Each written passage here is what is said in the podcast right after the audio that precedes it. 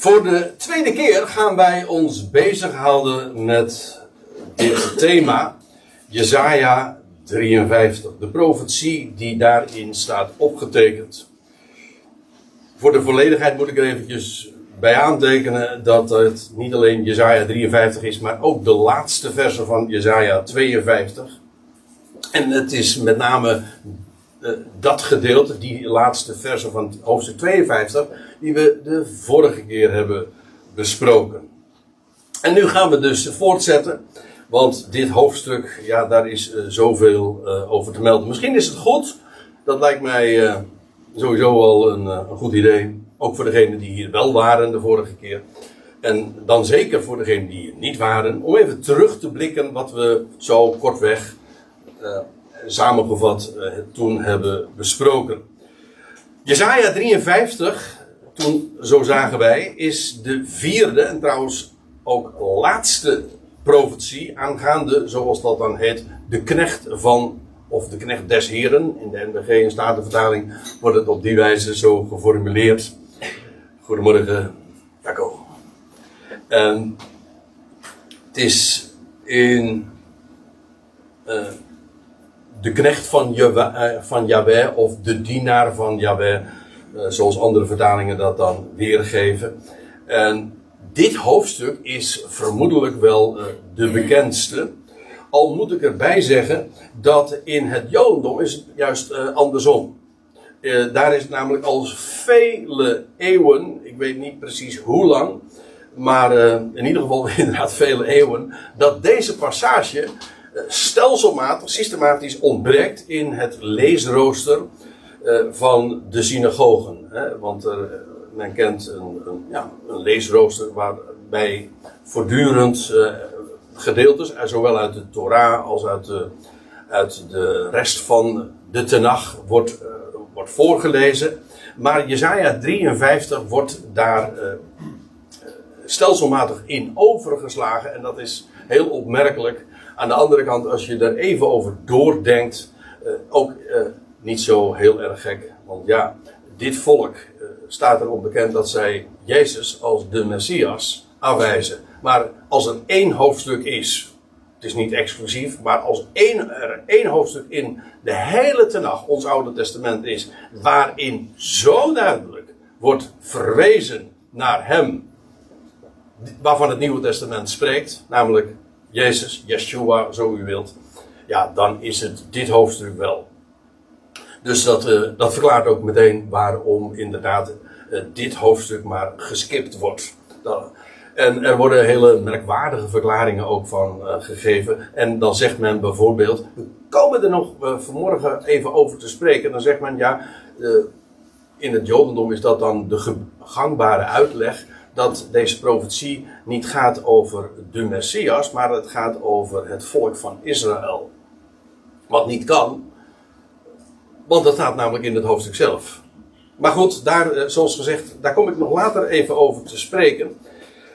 Eén uh, ding uh, hebben we daarbij ook opgemerkt, en dat is dat in de toekomst zal dit hoofdstuk worden uitgesproken door het volk Israël als een nationale erkenning. Uh, Jezaja 53 wordt in de wij-vorm uh, geformuleerd. Uh, wij, wie geloofden wat wij gesproken hebben, en, maar ook wij achten hem als een van God geplaagde. En wij gingen ieder onze eigen weg, maar om onze overtredingen werd hij doorboord. En dat kun je natuurlijk heel breed trekken en gewoon wereldwijd. En daar is wat voor te zeggen. Maar als je het heel specifiek bekijkt, in Jezaja 53, gaat het over het volk van Israël. En ooit zullen zij tot de erkenning komen van wie, in, van wie dit hoofdstuk geschreven staat. En het opmerkelijk is, in dit hoofdstuk wordt gezegd, je moet je voorstellen, Jezaja tekende dit op, pakweg zes eeuwen voor uh, onze jaartelling. En toen voorzegde hij al dat er ooit iemand zou komen tot het volk, de knecht van Yahweh. En hij zou door het volk miskend worden. Niet gekend, niet erkend. Sterker nog, als een lam ter slachting worden geleid. Maar er zou een moment komen dat ze alsnog hem zullen gaan erkennen. En wij leven nu in die fase van miskenning nog. En dat, en verklaart dan ook meteen waarom men met dit hoofdstuk geen raad weet. Nee, dat is precies wat in dit hoofdstuk al wordt, wordt, wordt voorzegd. Dus, maar uh, het, is, het is prachtig om eraan te denken dat ooit deze, deze woorden zo als nationaal, als volk zal worden uitgesproken.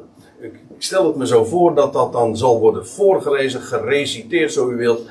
En, en, en dat men zal zeggen van ja, dit stond al, nou pakweg 2600 jaar geleden al in de Tenach geschreven.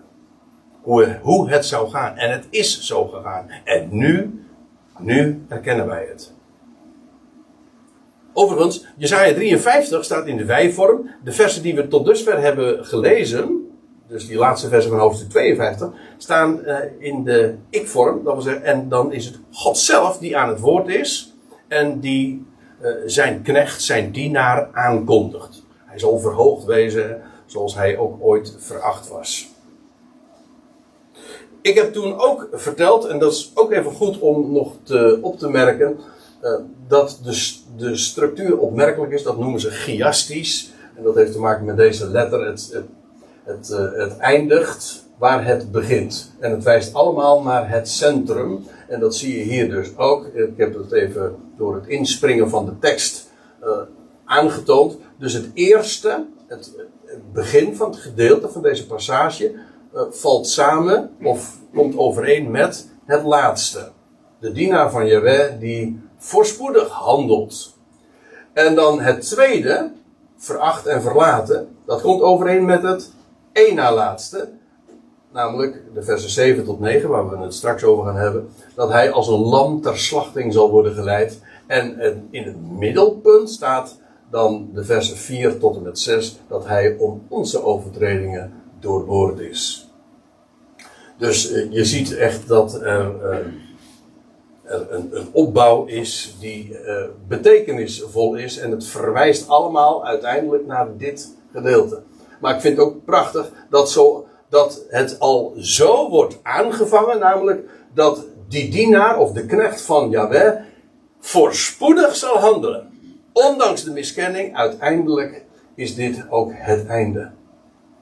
Overigens, de volgende keer dan, uh, dat is dus uh, ja, over twee weken, dan hopen we de derde keer over dit hoofdstuk te spreken. Dan willen we de bespreking graag afsluiten. Dat moet mogelijk zijn. Laat ik eerst nog even lezen wat we, voordat we bij, met de studie verder gaan.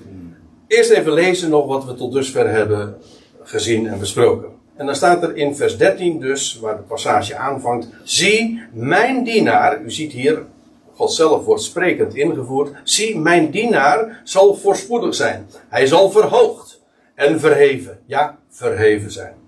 Zoals velen zich over u ontzet hebben, zo misvormd was zijn verschijning. Meer dan iemand uh, of zo, ik moet het anders lezen. Zo misvormd was zijn verschijning, meer dan iemand. En zijn gestalte niet meer als de zonen der mensheid. Zo zal hij vele natieën doen opspringen. Om hem zullen koningen hun mond dicht houden. Want wat hen niet was verhaald, dat zien zij. En wat ze niet hoorden, dat vernemen zij. En dan, dan begint hoofdstuk 53. En eerste vers daarvan hebben we al tot dusver uh, dan besproken. Wie geloofde onze boodschap? Dat is een retorische vraag. Hè? Het antwoord is namelijk niemand. Of zo goed als niemand. Bijna niemand geloofde de boodschap die uh, tot, hen was tot hen was gericht. Namelijk tot het uh, volk van Israël. Wie geloofde het? In het Nieuwe Testament wordt het ook diverse keren dit vers aangehaald. En aan wie is de arm van Yahweh onthuld? En dan gaat het inderdaad over degene die aan Gods rechterhand uh, gezeten is, momenteel. Nou, uh, deze versen hebben we dus uh, tot dusver gezien. En dat betekent dat we nu dus verder kunnen gaan bij Jesaja 53, vers 2. En dan wordt van, van die dienaar of de knecht van Jahweh dit gezegd. Als een jonge scheut schoot hij op voor zijn aangezicht. En dan, dat zijn, dat slaat dan op Gods aangezicht. Eh, want in vers eh, 1 werd gesproken over de, de arm van Yahweh. En dan als een jongen schoot, schoot, schoot hij op, namelijk die dienaar, voor zijn, Gods, aangezicht. En als een wortel uit de dorre aarde. Eh, een jonge scheut, dat is veelbelovend. Nieuw leven uit de dorre aarde, dat, is, eh, dat, dat wijst erop dat zijn achtergrond eh, ja, verdord, eh, verdroogd is. En dat doet denken aan een profetie die we veel eerder al in Jezaja tegenkwamen, namelijk Jezaja 11. Wat ook een messiaanse profetie is, maar dat gaat vooral over het messiaanse rijk dat alle volkeren tot zullen opgaan naar Jeruzalem om te, gehoord te worden en onderwezen te worden aangaande de wegen van Yahweh. Maar in Jesaja 11 vers 1 staat dan, er zal een reisje voorkomen, voortkomen, of een scheut. Of dat hetzelfde woord is, weet ik even niet. Ik denk het wel. Maar daar blijf ik even vanaf. Nee, dat is ook zo. Het is niet hetzelfde woord. Dit is het woordje netzer. Dat is het ook zo. Waar, uh, wat ook weer verwant is aan Nazareth. Een heel uh, apart verhaal, dat ga ik nu niet vertellen, maar uh, nou weet ik het weer. Uh, er zal een reisje voortkomen, dat is dus, het idee is wel inderdaad van een scheut, voortkomen uit de tronk van Isaïe. En een schuit, ja dat is inderdaad een verschillend woord, en een scheut uit zijn wortelen zal vrucht dragen. Wat hier gezegd wordt, gaat over de Messias, dat blijkt ook uit het navolgende. Maar het is een, een reisje uit de tronk van Isaïe. Het idee is, Isaïe, dat was de vader van David, Jesse. En, maar die, die stamboom, dat is een mooi woord in dit verband, die stamboom is omgehakt. De, in feite, ja, dat is, het gaat hier over de dynastie van David, over het koningshuis van David.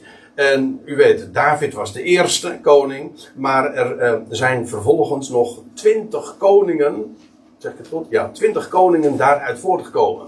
En dat is uh, eerst Salomo, nou, dan kreeg je Rehabiam, en nou, twintigtal koningen die allemaal voortkwamen, die opeenvolgend geregeerd hebben over Israël, dan wel over de twee stammen. Maar in ieder geval, uh, dat koningshuis, dat was een stamboom, allemaal de zoon van, de zoon van.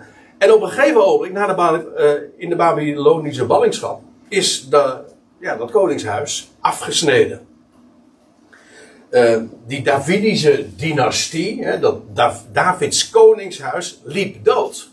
Dat wil zeggen, uh, weliswaar de stoomboom ging verder, maar als dynastie, als koningshuis, hield het op. Het, het, het, en dat uh, wordt, dan, wordt ook bijvoorbeeld wel uh, elders genoemd in Amos, de vervallen hut van David. Dat wil zeggen, dat koningshuis, ja, wat is er over van gebleven? Nou ja, de nazaten zijn er wellicht nog, maar uh, er is geen koningshuis. Er is niemand die op de troon zit. Nou, dat is die afgehouwen tronk van Isaïe. Dat, dat die stamboom die, die, die, die doodliep, die afgehouwen is. Maar, en dat is wat Jezaja zegt. Moet je, voorstellen, Jezaja profeteerde in de dagen dat er nog steeds gewoon een, een koningshuis, dat er iemand uit het koningshuis van David op de troon zat in Jeruzalem. Maar hij profeteert al, dat zal worden afgehouden, zodat dat, die stamboom eigenlijk, ja, wordt, uh, uh, uh, wat blijft daarvan over? Een, een, een stronk, een tronk. Maar, wordt er meteen al aangekondigd, er zal dan uit die stamboom die afgehouden is, uit die stronk, zal er weer een reisje, een schuit voortkomen. Dat wat doodliep, daar komt nieuw leven uit voort. En ja, dat is waar uh, Jezaja 53 dan eigenlijk weer naar terug verwijst. Als een jonge schuit schoot hij op voor Gods aangezicht, als een wortel uit dorre aarde. En dat heeft dus alles te maken met dat, dat koningshuis van David. Hij is inderdaad de, de Ben David, de zoon van David. En hij zal ook ooit weer zitten op de troon van zijn vader David, daar in Jeruzalem. En dan staat er in vers 2, uh, Uh, hij had gestol, geen gestalte nog eer dat wij hem zouden aanzien. En ook dat ligt helemaal in de lijn. Want ja, waar gaat het hier over? Over iemand uit, de, uit het koningshuis van David. Maar wat zou je daarvan van, van mogen verwachten? Van iemand uit het koningshuis van David, daar zou je toch uh, een koninklijke gestalte en koninklijke eer van mogen verwachten. Maar dat had hij juist niet. Hij had geen gestalte, nog eer, dat wij hem zouden aanzien. Hij had de, zoals dat dan mooi heet, de, credentials. Hij had de, de, papieren. Hij, ik bedoel, zo begint ook het uh, Nieuwe Testament heel triomfantelijk met, met die geslachtsregister van Matthäus. Hè. Uh, hoe de lijn loopt uh, van, van David uiteindelijk naar, naar, in rechte lijn naar, naar Jezus. Trouwens, in Lucas zie je dat ook. Dus de papieren had hij, maar hij had gestalte nog eer dat wij hem zouden aanzien. Hij van koninklijke bloeden, dat wel, maar niet met de luister die daarbij behoort. En hij had ook geen verschijning dat wij hem zouden begeren. En natuurlijk kun je zeggen van ja, dat is parallel. Dat is in twee keer hetzelfde gezegd, alleen met andere woorden. Uh, ik denk ook in dit geval, uh, aan zijn uiterlijke verschijning was niks bijzonders.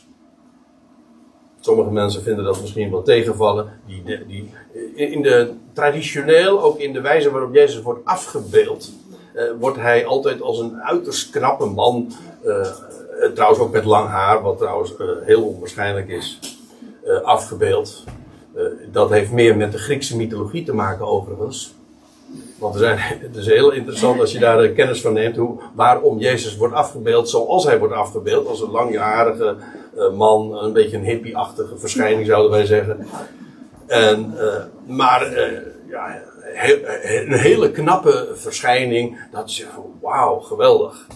En dat, dat klinkt heel aantrekkelijk, maar het is, ik kan dat niet terugvinden in de schrift. In de schrift zie ik juist dat aan zijn verschijning, ik zeg niet dat hij lelijk was, zo, zo bedoel ik het niet, maar de schrift doet daar geen. Nou, je zou het zelfs kunnen verdedigen. Hij had, eh, hij had geen verschijning dat wij hem zouden begeren. Maar in ieder geval, op zijn minst moet je dan toch uh, vaststellen. aan zijn verschijning, uiterlijk, hier op aarde. ooit in vernedering. had hij geen gestalte, geen eer. en zijn verschijning was niet zodanig dat we zeggen: wauw, geweldig, daar moet je op afkomen. En ja, dat betekent dus. Uh, ja, daarmee wordt dus ook weer een, uh, een traditioneel idee uh, om, omvergekegeld.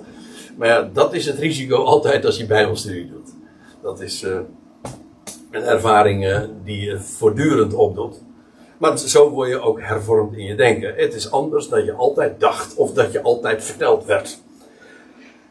Hij had geen gestalte nog eer dat wij hem zouden aanzien, nog verschijning dat wij hem zouden begeren. Hij werd veracht en gemeden door mensen, een man van smarten. Ja, hoe vaak vind je dit ook niet in andere profetieën terug? Ik moet ik, met name dan ook denken aan Psalm 22. Dat is ook zo'n hele buitengewoon markante profetie, notabene, van David zelf. Maar hij spreekt, ja, David spreekt weliswaar daar in de ik-vorm, maar hij heeft het over iemand die uit zijn lendenen zou voortkomen. Zou Petrus later uitleggen. Uh, dan zegt hij in Psalm 22, dat is die, uh, die psalm, weet wel, dat, uh, die begint met: Mijn God, mijn God, waartoe hebt gij mij verlaten? Die woorden die ook de Heer Jezus op het kruis uitspreekt. En dan zegt hij, en dan in vers 6 lees je dat, hij zegt: Ik ben een worm. Nee, daar ga ik nu niet op in. Uh, maar uh, ik ben een worm, eigenlijk een onderkruiper, als ik het zo mag zeggen. Geen man. Een smaad voor de mensen en veracht door het volk. En met name ook dit geeft weer aan dat het spreekt specifiek ook uh, de miskenning, ja, uitgerekend het volk dat de Messias verwacht. En en ook geacht wordt te weten wie hij zou zijn. Ik bedoel, als er één volk op de hoogte is van de profetieën, eh, dan, is het, eh, dan is het juist het volk van Israël. Aan hen zijn de woorden van God toch toevertrouwd. Dus zij hebben de boeken. Dus als er één volk is dat moet weten wie hij is en hem zou erkennen, dan, dan is het dat volk. Maar in datzelfde, in hun eigen boeken wordt al gezegd, zo zal het niet gaan. Jullie zullen hem niet kennen. En hier lees je dus ook van, van, uh, van David, die eigenlijk bij, spreekt namens de zoon van David. Hij zegt: Ik, ik ben geen man. Hij zegt: Ik ben een smaad voor de mensen en veracht door het volk. Een man van smarten. prachtige, ja, daar moet ik dan uh, meteen ook aan denken. Had ik de, die associatie had ik heel vaak trouwens bij de voorbereiding, toen ik allerlei uh, versen zo uit dit hoofdstuk uh, ja, onderzocht. iedere keer die allerlei stukken uit de Matthäus Passion die je dan voor de geest komen, waarin dat inderdaad allemaal zo ook verhaald wordt. Een man van smarten. En bekend staat er ook nog bij met ziekte. Het is trouwens wel een eigenaardig ding. Want eh, wat betekent dat? Bekend met ziekte. Want uh, betekent dat, zoals dat meestal wordt opgevat, hij was vertrouwd met de ziekte, namelijk van anderen. Dat is te verdedigen. Uh, of andere, een, dus een andere vertaling zegt, bekend van ziekte. Die in feite, als u het mij vraagt, is, ligt die uh, weergave zelfs meer voor de hand. Hij was, hij was bekend niet uh, met ziekte, namelijk van anderen, maar bekend van ziekte. Ik zeg het wat aarzelend, want ik, de, ik, ik, weet, het, ik weet het niet zeker. Maar er is wel een, eh, een, wel een hele interessante aanwijzing dat hij zo ook in zijn eigen vaderstad zo bekend was. Uh, en dan neem ik u even mee naar Lucas 4, vers 23. Dan is hij, dat is aan, nog aan het begin van Jezus optreden, dan is hij in Nazareth. En dan, want u weet wat hij dan doet, hè? dan is hij in de synagoge. En dan staat hij op en dan leest hij een gedeelte voor uit de profeet Jezaja. Jazeker. Jezaja 60. En uh, dan leest hij het voor. Hij zegt, wat, uh, dat gedeelte wat dan begint met van... De, de, geest van Yahweh heeft mij gezalfd en, en heen gezonden om aan armen het evangelie te verkondigen. En het wel aangename jaar van de Heer. En dan stopt hij midden in de zin. Ook zo eigenaardig. En vervolgens geeft hij de boekrol weer terug aan degene die hem uh, dat gegeven heeft, de assistent daar in de synagoge. En dan gaat zitten. En iedereen kijkt naar, naar, naar, hem aan. En, dan, en zo van, zegt u nog wat? En het enige commentaar was, heden is dit schriftwoord voor u in uw oren vervuld. Alsjeblieft, dat is wat ik te melden. Ja, je kan soms een boodschap heel kort zeggen. Je zegt, dat moet je, daar kun jij nog wat van leren. Ja. ja. Maar, uh, en dan komt er, ja, dan komt de commentaar. En dan zegt de Heer Jezus, dit is heel eigenaardig. Misschien is het u nooit opgevallen. Maar dan staat er in vers 23. En hij zei tot hen, dat, dat, die, die volle synagoge, zo stel ik me dat voor. Hij zegt, ongetwijfeld zullen jullie nu tegen mij zeggen, deze spreuk. Genees Heer, genees uzelf. Moet even stilstaan. Dus hij stond bekend als iemand die anderen genast, dat was overduidelijk. Maar nu krijgt hij het verwijt, ja jullie zullen nou zeggen, genees Heer, genees uzelf. Maar zo'n verwijt uh, is eigenlijk alleen maar begrijpelijk als hij inderdaad in, bij hen, in zijn eigen vaderstad, bekend was met het feit dat hij een ziekte had. En vandaar dat ze zeggen, ja, je geneest nou anderen, maar genees u zelf. En ik, het punt is, ik kan daar verder niks over zeggen. Want ik, geef, ik heb verder geen aanknopingspunt in de Bijbel dat de Heer Jezus inderdaad zelf ziekte.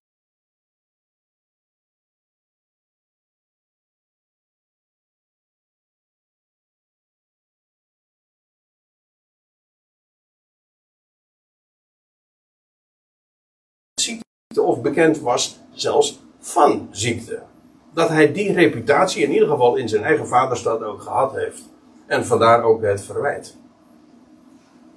Nou ja, u hoort het, de voorzichtigheid waarmee ik het zeg, en zodanig. Ik geef het gewoon ter overweging mee.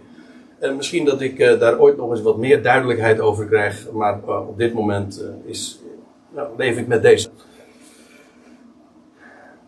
Een hele zinnige overweging om, om dat zo met elkaar ja, te bedenken. Bekend met of van ziekte. En staat er, en deze is ook opmerkelijk, omdat er staat, uh, en als verbergend zijn aangezicht. Hier, hier wordt dus uh, het volk gaat, zal, gaat erkend hier allerlei dingen. Hij werd veracht en gemeden door mensen, een man van smarten en bekend met of van ziekte. En als verbergend zijn aangezicht werd hij veracht en wij rekenden, en wij rekenden niet met hem. Maar als we verbergend zijn aangezicht. En nu zegt u van, hé hey André, dat zeg jij nu zo. Maar uh, ik lees in mijn, of MBG of Statenvertaling, zoiets als, als verbergende het aangezicht voor hem. Maar dan krijg je dus een heel ander verhaal, dat men hun aangezicht verborg voor hem. Als u de kanttekeningen van de Statenvertaling hebt, dan wordt uh, er al ook, al bij de, in de aantekening bijgezegd van ja, de weergave zou uh, eigenlijk wellicht beter zijn dat hij, niet zij, hun aangezicht voor hem verborgen. Nee, hij verbergt zijn aangezicht voor hen. En ja, en als je de Septuagint leest, dat is de Griekse vertaling van de Tenach, van het Oude Testament, daar staat inderdaad ook als verbergende zijn aangezicht. Dus daar houd ik het even op. En die is boeiend. Heel opmerkelijk, want dan spreekt het inderdaad van de huidige tijd dat de Messias veracht is. Met hem wordt niet gerekend. En ja, wat is zijn huidige positie? Wel, hij verbergt zijn aangezicht voor hen.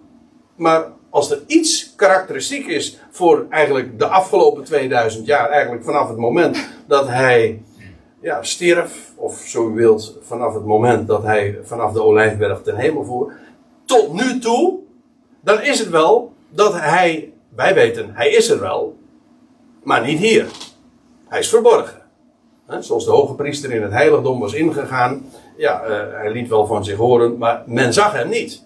Nee, dan is trouwens ook het grote probleem dat het volk, het Joodse volk, heeft met de Messias. Vraag het maar eens een keertje aan een willekeurige Jood die vertrouwd is met de Bijbel. En uh, waarom Jezus niet de Messias kan zijn. Dan zal stevast dit het antwoord of hun reactie zijn. Uh, hoor eens even, Jezus komt niet in aanmerking om de Messias te zijn. Want als de Messias komt, dan zal hij eh, Israël gaan herstellen en wordt het hoofd van de volkeren en dan gaat hij zitten op de troon van zijn vader David en hij zal heersen over Israël en over de hele volkerenwereld. En er zal een geweldig vrederijk hier op aarde aanbreken. Pardon, zeggen ze dan, zeggen Joden dan tegen christenen. Uh, sorry, maar ik zie daar weinig van de afgelopen duizenden jaren in deze wereld. waar is die Messias dan? Waar is, die, waar is hij in Jeruzalem dan? Dat. En ik zal u vertellen, het argument is heel zinnig. Want dat, dat wat zij verwachten van wie de Messias zal zijn, dat gaat ook vervuld worden. Alleen, er zou eerst die miskenning zijn. En dat hij zijn aangezicht verbergt. En dat is wat 2000 jaar eigenlijk al het verhaal is. God verbergt zijn aangezicht. Maar eigenlijk, wie is het aangezicht van God? Wat dacht u daarvan? Hij, God is zelf de onzienlijke, maar hij laat zich kennen en zien, voor zover hij gezien wordt, via hem. Hij is het beeld van de onzienlijke God. Maar hij verbergt zijn aan. Hij, dat aangezicht van hem wordt verborgen.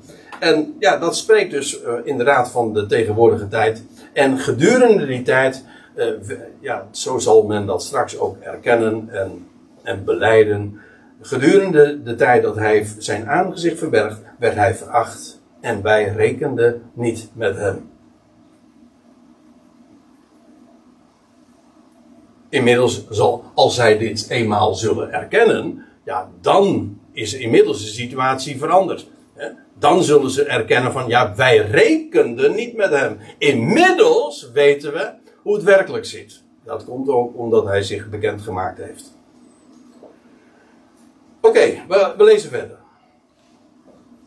Vers 4. Zeker. Onze, ziekte, onze ziekten droeg hij. En met onze smarten werd hij belast. Is trouwens ook uh, wel even interessant in verband met wat ik zojuist zei over. Hij was vertrouwd met ziekte of van. Hij, nee, hij was sorry, uh, bekend van ziekte. Dan zou, is de gedachte, hij zelf was ziek, hij gen, maar hij genas anderen. Oké. Maar hoe dan ook, onze ziekte droeg hij. En met onze smarten werd hij belast. Waar zou dat van spreken, denkt u? Weet u wat de aardigheid in dit verband is, van deze vraag is? Ik hoef die vraag uh, niet zelf te beantwoorden, want de schrift zelf geeft namelijk daar antwoord op. We lezen in Matthäus 8 dit. Uh, daar staat er uh, zo in een van die geschiedenissen die, waarin over deze dingen gesproken wordt, dat Jezus wat hij deed, wat hij predikte, maar vooral ook wat hij deed. Toen het nu avond werd, staat er, brachten zij vele gede het is een letterlijke vertaling, bezetenen, maar letterlijk gedemoniseerden tot hem. En hij dreef de geesten uit met zijn woord. En allen die kwalijk gesteld waren, allen die, dat betekent gewoon allen die kwalen hadden. Dat is wat kwalijk ook eigenlijk betekent. Eh, dat je, allen die kwalen hadden, of alles, ik geloof dat er in de MBG allen die ziekten hadden, die genas hij over Jezus' genezingsbediening gesproken. Die kende geen mislukkingen. Dat is heel apart. Bladeren het Nieuwe Testament maar eens een keertje door. De Evangelie, Matthäus, Marcus, Lucas, Johannes. Dat altijd, eh, als je leest dat Jezus actief was en genas, dan lees je, hij genas allen die hij wilde. En hier ook, en allen die kwalijk gesteld waren, genas hij. Zonder geschreeuw, zonder ook geen falen. Kijk, dit is ook waarmee hij bewees dat hij degene was die aangekomen was. Dat, dat is ook zo. Uh, het wordt er namelijk bijgezegd. Er staat namelijk bij, en alle die kwalijk gesteld waren, die genas hij, opdat vervuld zou worden, inhoud gegeven zou worden aan, hetgeen gesproken werd door Jezaja, de profeet. Profeet betekent letterlijk in het Grieks voorzegger. Iemand die voorzegt, dus profetie. Pro heeft te maken met voor en dat, dit, dat laatste deel heeft te maken met spreken, zeggen, voorzeggen. Jezaja, het, opdat vervuld zou worden hetgeen gesproken werd door de Jezaja de profeet, toen hij zei, onze zwakheden nam hij en de ziekten droeg hij. Vertaald weergegeven uit de Septuagint, maar in ieder geval, het is direct een weergave pardon, uit... Uh, dit is een citaat uit Jezaja 53, vers 4. Dus als de Heer Jezus allen genas, dan zeggen we, ja, waarom deed hij dat? Opdat vervuld zou worden wat gesproken was door Jezaja, de profeet, toen hij deze dingen uitsprak. Dus onze ziekte droeg hij. Hij genas hen. Hij droeg dat. En met onze smarten werd hij belast. Dan denk ik inderdaad trouwens ook aan die gedemoniseerden. Dus niet alleen de ziekten, maar ook in, in de breedste zin van het woord, onze ziekte droeg hij. Waarbij je trouwens ook weer ziet dat ons inderdaad primair slaat op het volk van Israël. Want ja, de Heer Jezus was gezonden tot het, de verloren schapen van het huis Israëls. Daar was hij actief. Daar, uh, daar genas hij. Daar sprak hij. Daar proclameerde hij. Zeker onze ziekte droeg hij en met onze smarten werd hij belast. En wij hielden hem voor een geplaagde, een door God geslagene en vernederde. Let op, wij hielden hem daarvoor. Dat betekent dus abusievelijk. Dat was hij niet. Wij dachten dat hij eh, door God geplaagd en door God geslagen was en vernederd. Nee, het is precies omgekeerd. Het, is niet, het was niet God die dat deed. Het was het volk dat hem sloeg. Letterlijk. En vernederde. En ja, nou moet ik dan toch even iets, uh, iets zeggen. Uh, we hadden het zojuist al even over een andere misvatting die traditioneel is. Maar bij deze moet ik dan toch even nog iets zeggen. En die is eigenlijk veel ernstiger. En dat is de gedachte van verzoening door voldoening. Zo, dat is de theologische formulering. En die leer houdt in dat God, eh, de heer Jezus, eh, dat hij over hem getorend heeft en hem geslagen heeft. En dan zegt men, ja, dat, is, dat heeft hij plaatsvervangend gedaan. God heeft hem geslagen. Dat wil zeggen, God was, dat is het idee dan. God was boos, toornde. Maar in plaats van dat het op ons terecht kwam, de, de toren, de straf, eh, kwam het op hem aan. God heeft getornd en hem geslagen, hem vernederd. En plaats vervangen. Dat noemt men dan verzoening door voldoening. Dat wil zeggen, Gods, aan Gods toren en rechtseis is voldaan. En, uh, en de, de, de toorn is plaatsvervangen uitgegoten over Jezus. Ik zal u dit vertellen. Ik lees het nergens in de schrift. En hier wordt dit eigenlijk ook uh, ronduit ontkend.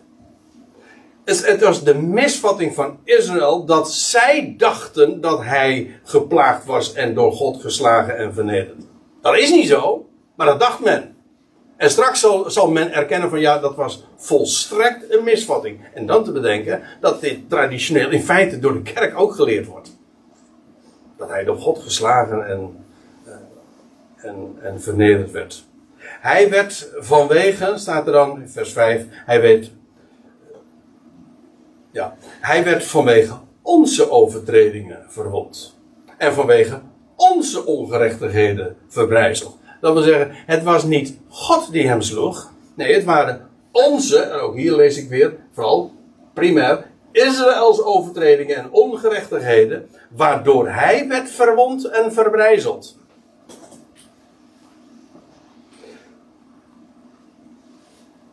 als je daarover doordenkt, is dat zo begrijpelijk.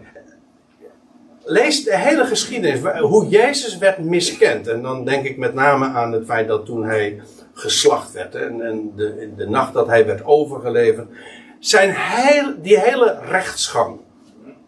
Nou ja, dus aanhalingstekens, het was geen rechtsgang, het was rechtsverkrachting. Die hele veroordeling, de marteling, de kruising die erop volgde, de doodsteek die hem was uh, aangedaan. Het was een opeenstapeling van onrecht. Van, van wat, ja, het, notabene, de Joodse Raad en het Sanhedrin deed, notabene de priesters. Dat is trouwens ook wel weer opmerkelijk, dat de priesters het lam hebben geslacht. Ze hebben hem overgeleverd, maar het was puur onrecht. Het waren Israëls overtredingen en hun ongerechtigheden, waardoor hij werd verwond en waardoor hij werd verbrijzeld. En, en, en, en hier lees je dat, dat het volk straks zal zeggen: Ja, wij dachten dat hij door God was. Maar het waren onze overtredingen die hem verwonden. En het waren onze ongerechtigheden die hem verbrijzelden. Dus het is precies omgekeerd. En de straf die ons tevreden brengt, was op hem. Dit, trouwens, deze, dit vers wordt ook heel dikwijls aangevoerd als argument voor de leer waar ik het zojuist over had, namelijk dat, dat hij door God gestraft zou zijn. Maar dat staat hier niet. De straf die mensen hem hebben opgelegd. De doodstraf die zij hebben uitgesproken. wij willen niet dat hij de Messias is, wij willen dat hij Pilatus vraagt, wat moet ik dan met hem doen? Kruisig hem, dat. En vervolgens hebben ze hem overgeleverd en heeft ook de wereld hem bekrachtigd. Ik bedoel, het is Pilatus geweest die als, Rome, als, als, als namens de Romeinse keizer feitelijk, dat is wat hij deed, uh, Jezus heeft overgegeven om, uh, om te worden gekruisigd. Hij, dus er hem, de doodstraf werd hem werd uitgesproken. En dan staat hier, het is niet Gods straf dus, hè? Nee, de straf die wij hem, wij hem hebben opgelegd, maar dan staat hier, de straf die ons vrede brengt, die was op hem. Want ja, dat is natuurlijk het geweldige. Hoe dit uiteindelijk allemaal zal uitwerken. Als, vol, als Israël straks eenmaal tot de erkenning komt van wie, wie zij hebben miskend. En wie zij hebben geslagen en verdrukt en vernederd en gestraft. Notabene de doodstraf, een executie van de, van de allerergste soort. En dan, zal, en dan zal men zeggen, ja maar het is de straf. Maar die bracht ons die brengt ons de, de vrede aan. En ja, dan kan ik niet anders dan ook meteen weer denken aan Jozef. Volgens mij heb ik de vorige keer ook nog even op hem gewezen. Maar ja, de parallellen zijn zo duidelijk. Uh, Jozefs lot en de misdaad van zijn broeders. Ik wil, zij hebben hem verkocht. En in de put geworpen. En zo is hij uiteindelijk in, uh, in Egypte gekomen. Zij hebben hem hadden hem gestraft. Uh, maar uiteindelijk blijkt, doordat zij dat hebben gedaan, wat falikant en in de meest radicale zin onrecht was en zonde, maar juist daardoor kon Jozef zijn broeders redden. Doordat zij hem hebben miskend en in de, in de put hebben geworpen en hebben gedood, want zij werd vervolgens ook doodgewaand hè, in het huis van Jacob. Uiteindelijk daardoor was voor hen redding, dat wil zeggen, werden zij in leven gehouden. Dat is wat Jozef later ook zegt. Hij, zegt, denk nou niet dat jullie mij hierheen hebben gebracht. Hij zegt, het is God zelf geweest. Hij zegt, om jullie in leven te houden, is, moest deze weg bewandeld worden. God ging deze weg door jullie onrecht, door de straf die jullie hebben uitgebracht, komt is vrede en redding en heil en leven voor jullie. En uiteindelijk is dit, uh, want ik zei al, uh, ons is hier primair. En in de uitleg is dat inderdaad Israël. Maar laten we wel wezen, dit is toch, uh, dit zijn de woorden die ook voor ja, zo een, een, globale, een wereldwijde, al, alomvattende impact hebben de straf die de mensheid hem aandeed. Ja, daardoor is er leven. Want doordat hij stierf, heeft God zijn liefde bewezen en God heeft hem opgewekt drie dagen later. En juist doordat hij opgewekt is, is hij de eersteling en is er leven. In overvloed. Ja, en wij weten dat nu al. En straks komt Israël tot erkenning. En de volkeren komen tot, er, tot de erkenning. En de kring wordt steeds wijder. Steeds wijder. Net als een steen die in de, in de vijver gegooid wordt. Steeds wijdere kringen daaromheen. En, en de straf die ons vrede brengt was op hem. En, door, en in zijn striemen komt onze genezing. Dat wil zeggen, eh, in de straf die hem was opgelegd. En de geesteling en dat alles wat men hem heeft aangedaan. Dat is uiteindelijk genezing, maar een herstel. Nieuw leven zelfs. Wat ze daardoor ontvangen. Wij allen dwaalden als een, als een kudde kleinvee. Israël wordt heel vaak zo vergeleken als een kudde schapen. En wij dwaalden. En wij wenden ons niet naar zijn eigen weg. In feite, de grootste dwaling die Israël ooit begaan heeft en kon begaan, dat is hun eigen Messias. Waar alle verwachtingen immers op gericht was om die te miskennen. Maar het was wel in overeenstemming met. Wonderlijk eigenlijk, hè? Als je er zo over doordenkt. Dat het moest zo gebeuren. En tegelijkertijd was het zonde. En het was schuld, maar het was ook hun lot. De vorige keer hebben we daar ook al even wat over doorgedacht. Probeer daar maar eens, probeer daar maar eens een keer eh, wijs uit te worden. Probeer het te begrijpen. Maar het is waar. En wij allen, zegt, is, zal Israël zeggen, wij, wij alle dwaalden als een kudde klein vee. En wij wenden ons en ieder naar zijn eigen weg. En Yahweh deed de ongerechtigheid van ons allen op hem neerkomen. Ja, natuurlijk kun je zeggen dat is passief. Dat is ook zo. God, namelijk, Hoezo, wat was aan Gods aandeel daarin? Nou, God greep niet in. Je leest in Romeinen 8 uh, dat Paulus uitroept: Hoe zal hij, God, die zelfs zijn eigen zoon niet gespaard, maar voor ons allen overgegeven heeft, ons met hem ook niet alle dingen schenken? Wat God deed, is, hij heeft de zoon, zijn zoon, de Messias, overgegeven aan zijn vijand. Hij greep niet in. En vandaar ook dat de Heer Jezus toen riep, mijn God, mijn, toe, mijn God, waartoe hebt u mij overgelaten? Niet verlaten, overgelaten, overgegeven. En zo deed Yahweh, door niet in te grijpen, de ongerechtigheid voor ons allen op hem neerkomen. Zwaar verdrukt werd hij. En vernederd. Dat is een beetje een lastige vertaling, want in de MBG staat: uh, hij werd mishandeld. In. Uh, hey.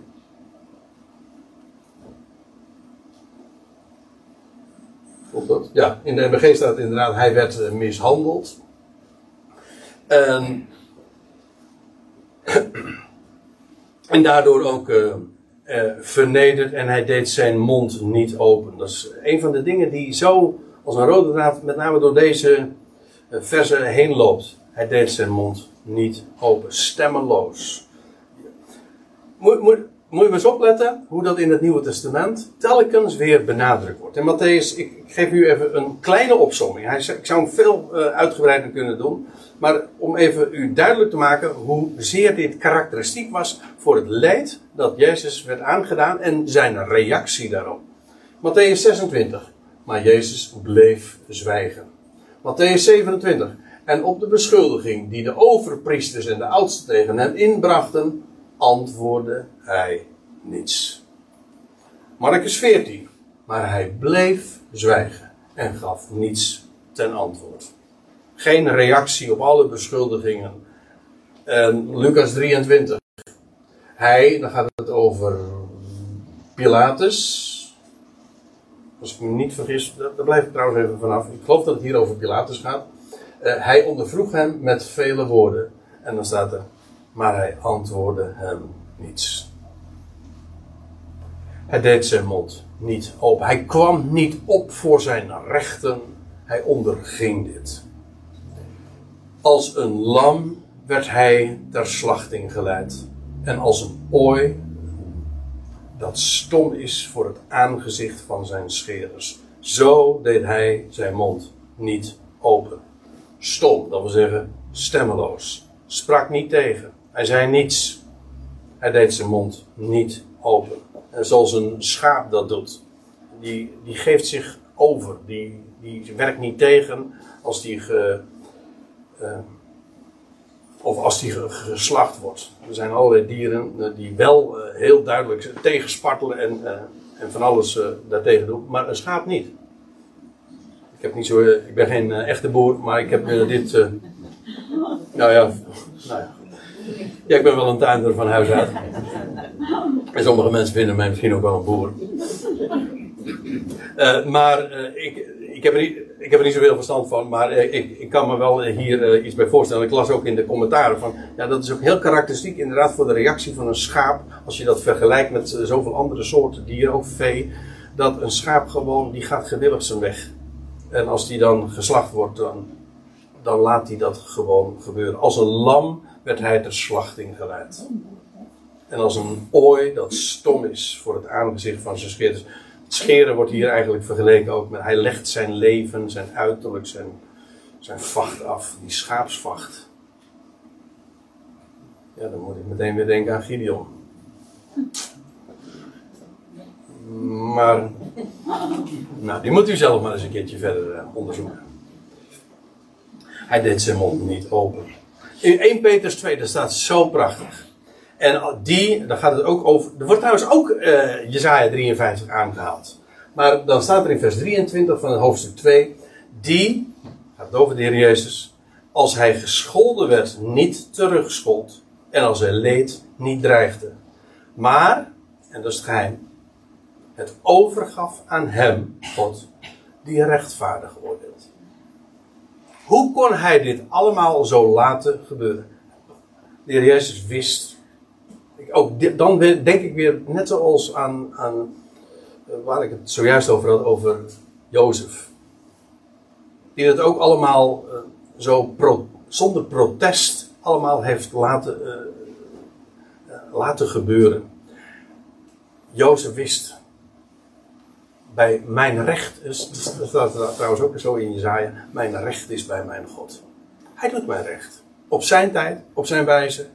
En natuurlijk, uh, uh, we hebben hier, de heer is, uh, wordt hier ook beschreven als mens. Hij heeft dit zo ondergaan. Zoals Jozef dat ooit ook als mens heeft ondergaan.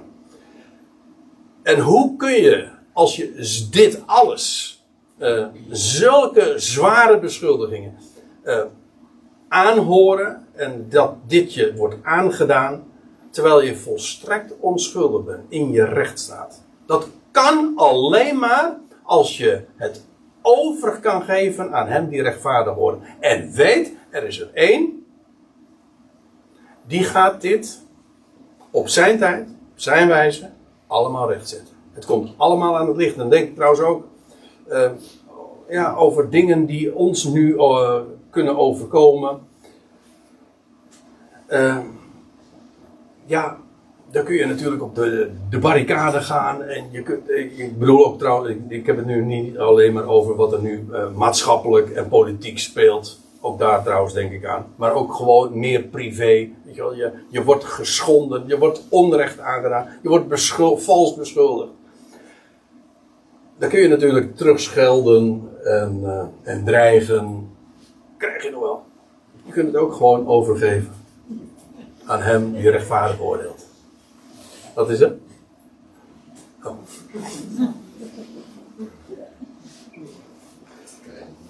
Ik moet zeggen, weet u, dat, dat besef. Dit is, kijk, dit, we praten hier niet over een theorie, hè? We praten hier over een God die alles in zijn handen heeft. En van wie we weten, hij doet recht. Hij doet recht. Denk nou niet dat als jij onrecht ondergaat, dat, dat jij dat allemaal moet oplossen. Want u kunt er zeker van zijn. Er komt een moment dat het allemaal aan het licht komt. En dat de leugens aan de kaak gesteld zullen worden. De waarheid zal zegenvieren. En ook het recht. En je zegt van ja, maar dan moet ik heel veel geduld hebben. Ja, en? Kijk, als je, vertrouw, als je vertrouwt op Hem, dan komt het allemaal inderdaad goed. Ja, en, en dan, dan is daar ook rust en vrede in het hart. Zo deed zijn mond niet open. En dan staat er in vers 8. Uit beperking en oordeel is hij weggenomen. Dat is een beetje een vreemde vertaling. Ik geef het direct toe. De MBG-vertaling geeft dit weer met uit verdrukking. De Statenvertaling zegt uit angst. Uh, maar de letterlijke weergave is inderdaad beteugeling in de zin van uh, beperking. En dan begrijp je trouwens ook waarom de MBG het met druk weergeeft. Maar want dan ben je inderdaad uh, beperkt. Als je onder druk staat, dan ben je beperkt. Trouwens, ook in angst, dan ben je benauwd. Dan sta je ook onder druk. En dan ben je, dat is juist ook, je krijgt het benauwd omdat je beperkt bent, toch? Dus er is geen kritiek op die vertaling, helemaal niet. Letterlijk is het dus uit zijn beperkingen en oordeel. Het gaat hier uiteraard over, over toen hij als een lam ter slachting werd geleid. Toen werd hij beperkt, verdrukt, beangstigd. Het oordeel wat over hem was uitgesproken en wat ook door mensen werd uitgevoerd. Maar staat er, uit beperking en oordeel is hij weer is hij weggenomen. En dat namelijk in zijn sterven. Want zijn sterven maakte daar aan die beperking en oordeel een einde. Bevrijd van angst en veroordeling. En dat het inderdaad over zijn sterven gaat, dat uh, blijkt uit de rest van het zinnetje van vers 8. En wie staat er dan? Weer zo'n vraag, zo'n retorische vraag. En wie van zijn generatie overwoog, mediteerde, staat er, bedacht, besefte. Wie van zijn generatie overwoog dat hij werd afgesneden uh, uit het land der levenden? Dus dan zie je inderdaad, hij werd afgesneden uit het land der levenden. Het gaat over uh, toen hij gedood werd. Afgesneden. In het midden, In, in, het midden, in het midden van zijn dagen. Dat wordt trouwens ook in de psalmen gezegd. Dat de Messias zou sterven in het midden van zijn dagen.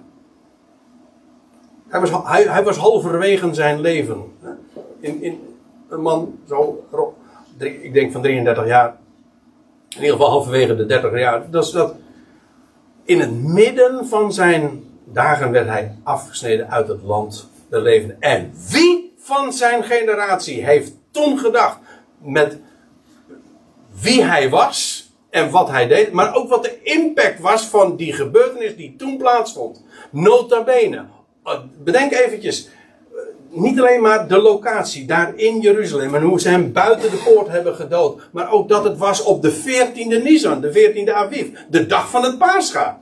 Wie heeft toen bedacht dat de priesters die notabene het oordeel over hem uitspraken, dat ze daarmee in feite de profetie hebben vervuld?